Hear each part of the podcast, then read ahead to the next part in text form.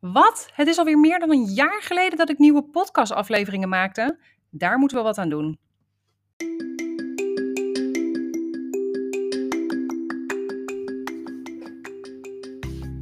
Het is weer bijna tijd voor een nieuw seizoen van Evi's Waanzinnige Podcast. Maar dit seizoen ga ik het een beetje anders aanpakken.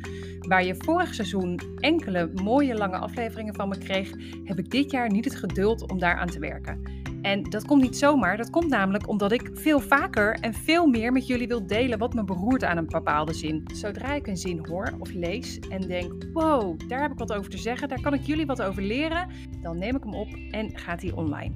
Nou, ik raak al helemaal geïnspireerd bij het idee dat ik jullie soort van à la minuut kan meenemen in wat ik ergens bij zie of uh, wat me interessant lijkt.